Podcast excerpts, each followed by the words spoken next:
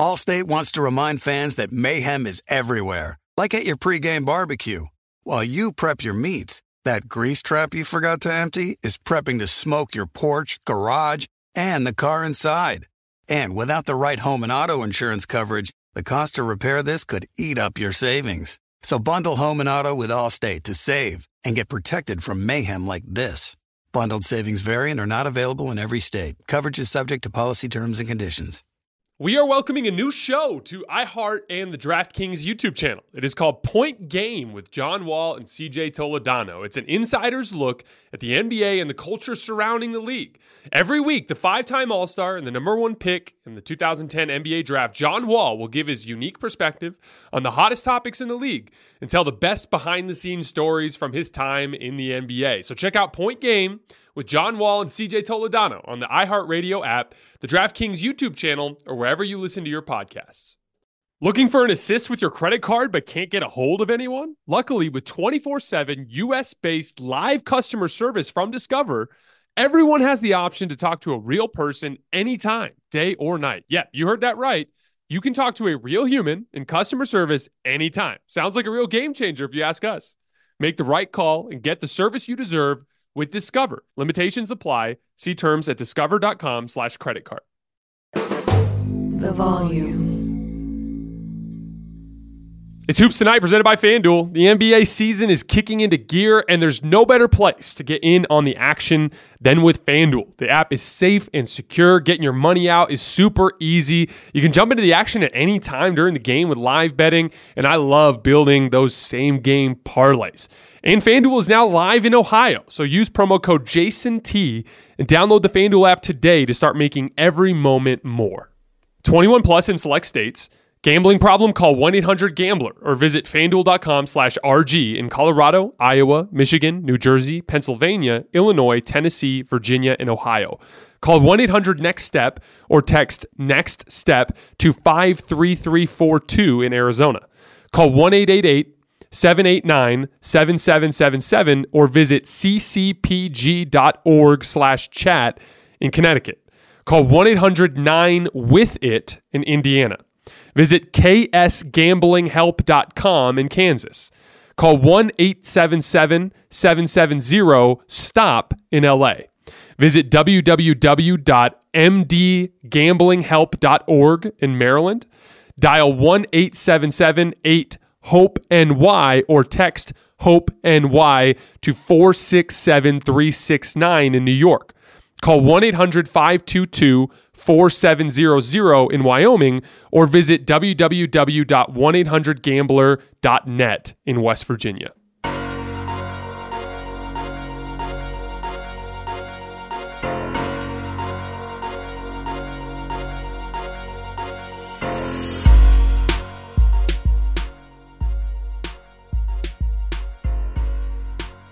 All right, welcome to Hoops Tonight, presented by FanDuel here at The Volume. Happy Saturday, everybody. Hope all of you guys are having a good weekend.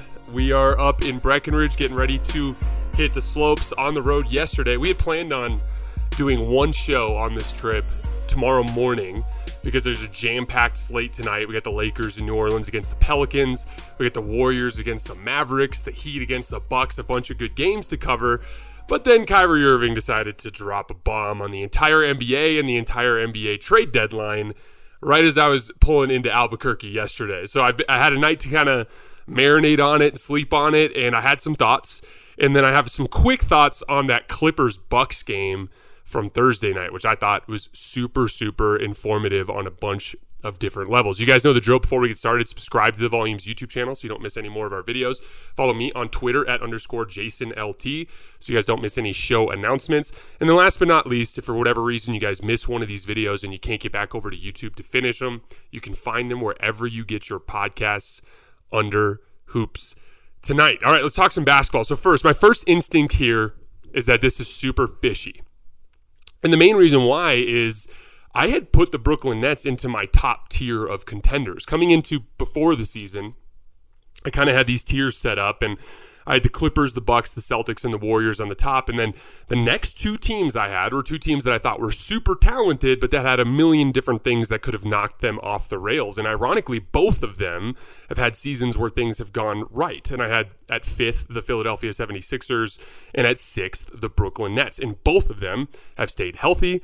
You know, James Harden has had a great year. Kyrie Irving has rehabbed his image. Uh, Joel Embiid, for the most part, has been healthy. And then Kevin Durant's been arguably the best player in the world. And so both of those teams have been kind of whooping everyone's ass this season. And so what's really strange about this is, you know, looking back at Kyrie Irving's trade request last summer, the Nets were in shambles. They had an incredibly disappointing loss in a sweep against the Boston Celtics. Things looked really discouraging. You could see why Kevin Durant might want a different basketball situation, why Kyrie Irving might want a different basketball situation, but that's not the case now.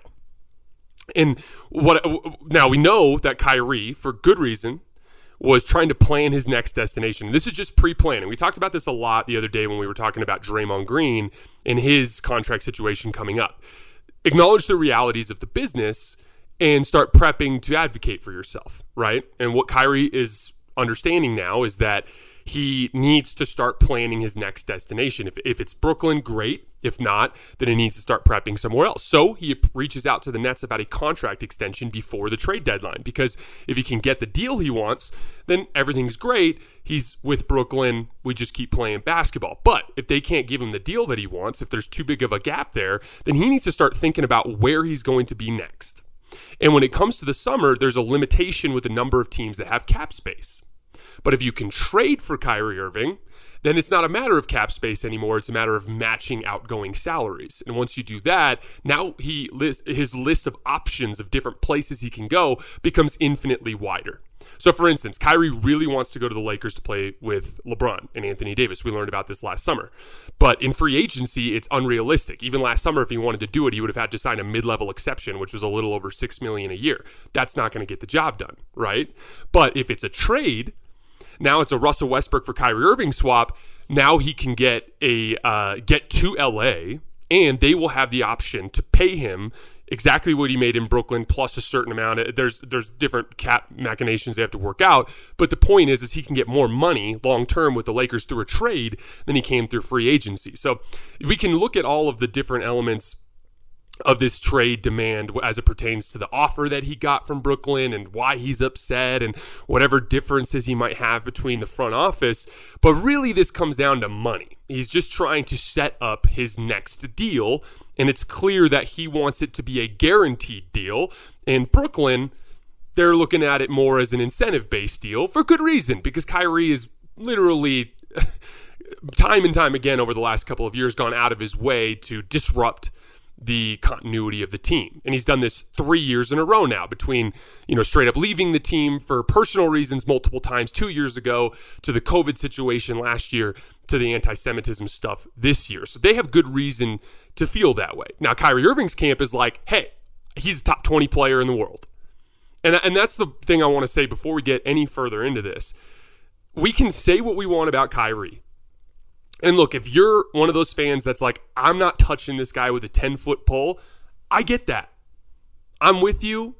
I, I have no problem with that take. But it can't be Kyrie sucks and I don't want him. You have to understand that he's playing basketball at a higher level than most of the players in the league this season.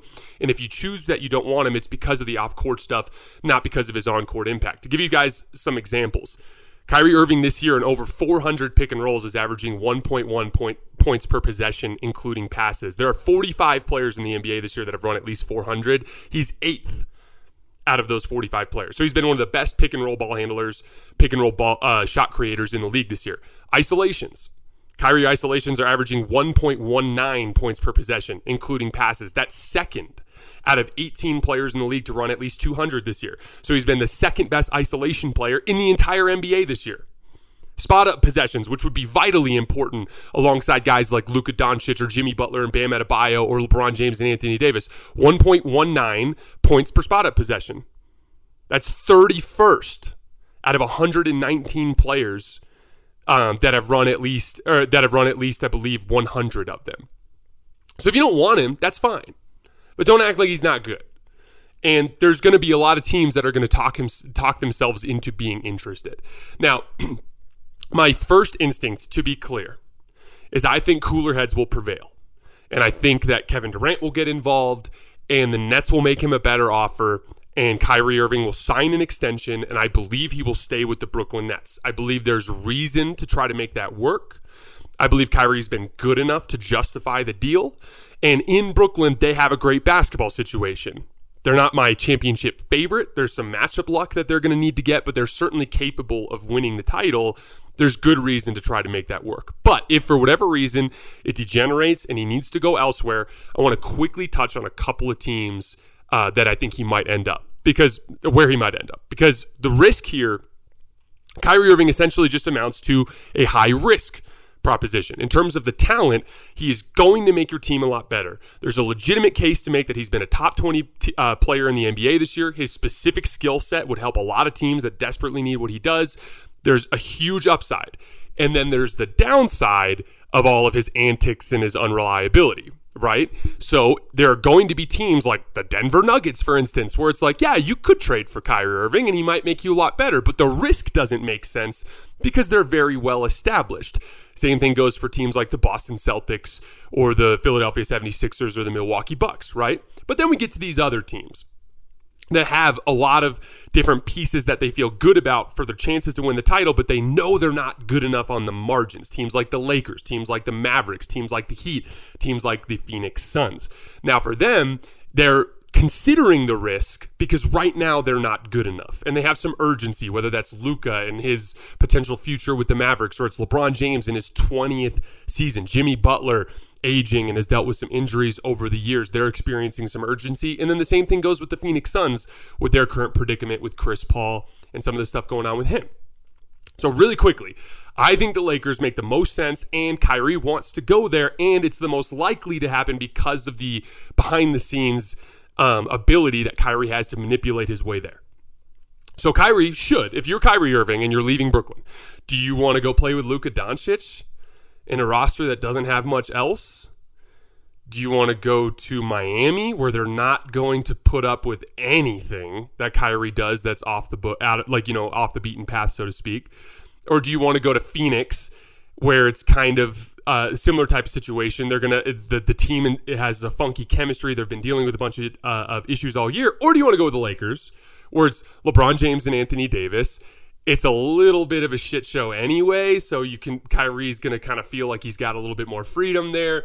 It's in Los Angeles. The team automatically becomes like a top tier championship contender with the three of them on the roster. I can see why he wants that.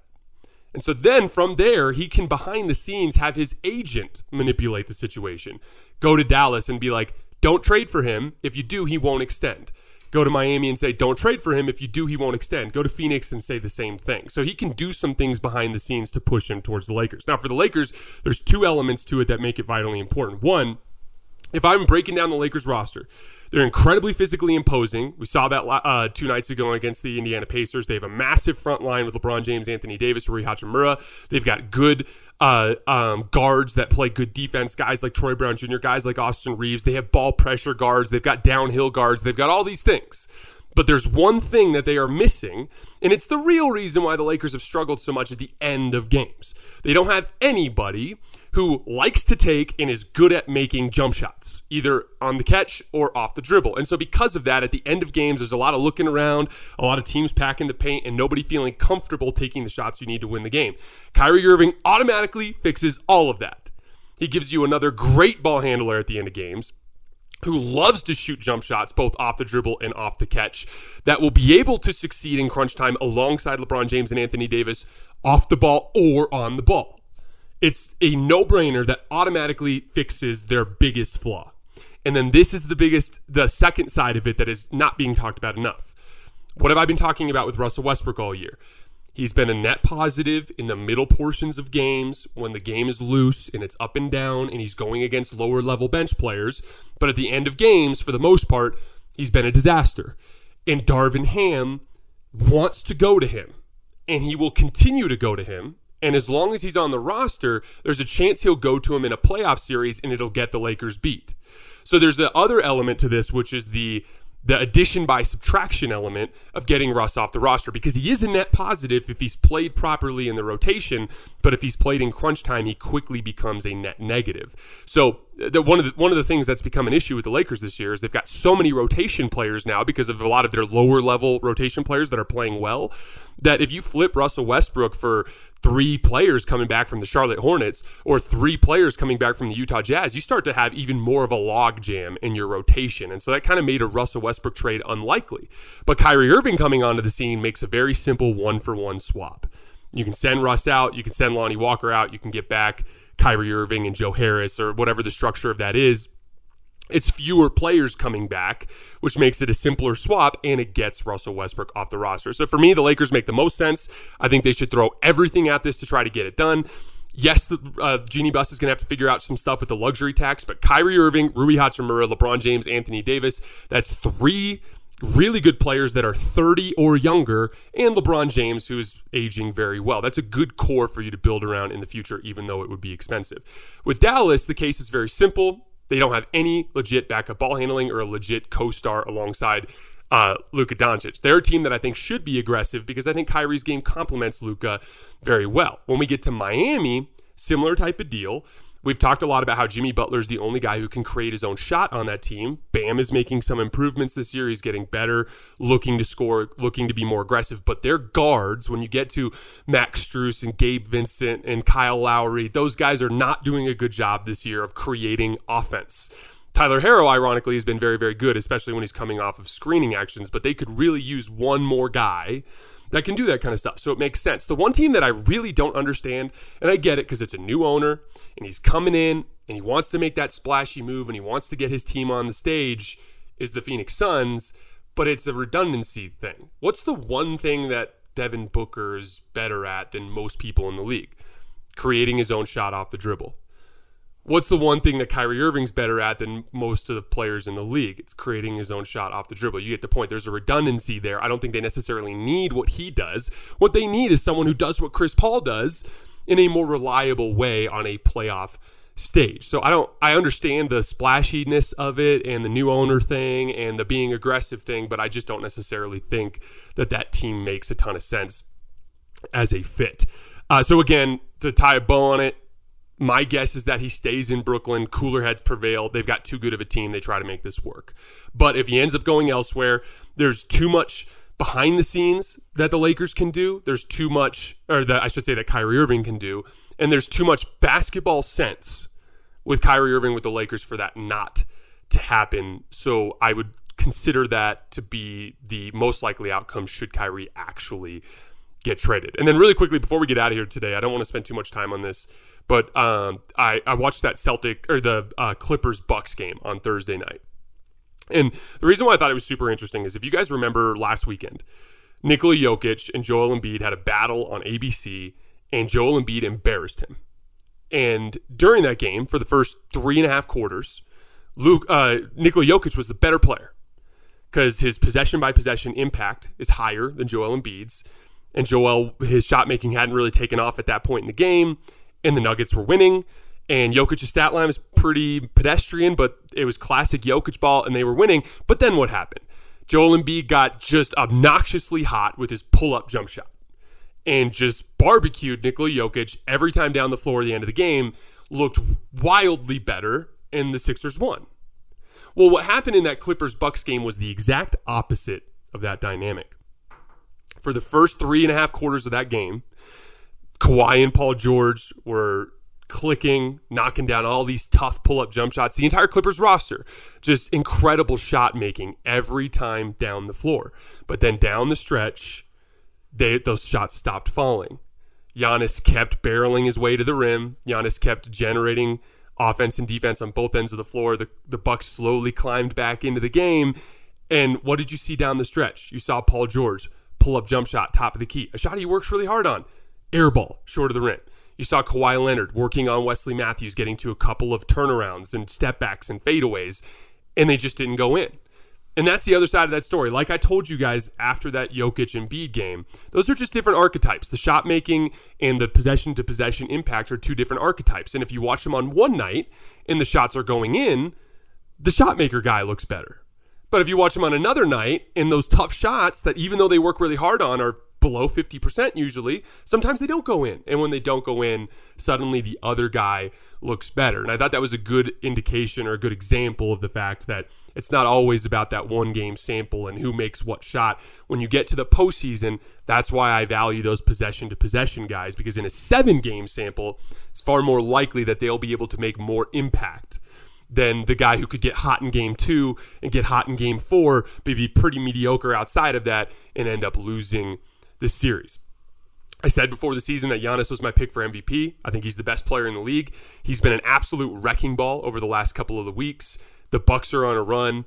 I hope some of you guys jumped on those uh, odds when they were uh, significantly higher, because I do think Giannis has a chance to kind of work his way back into this conversation. He has the ability to hit the Jets for a month or two, average forty and fifteen, win every game, and just look better than everybody else.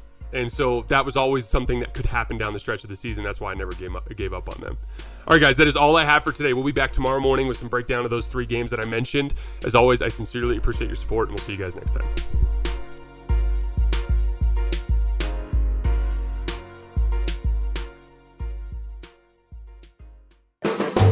The Volume. Allstate wants to remind fans that mayhem is everywhere. Like at your pregame barbecue. While you prep your meats, that grease trap you forgot to empty is prepping to smoke your porch, garage, and the car inside. And without the right home and auto insurance coverage, the cost to repair this could eat up your savings. So bundle home and auto with Allstate to save and get protected from mayhem like this. Bundled savings vary and are not available in every state. Coverage is subject to policy terms and conditions.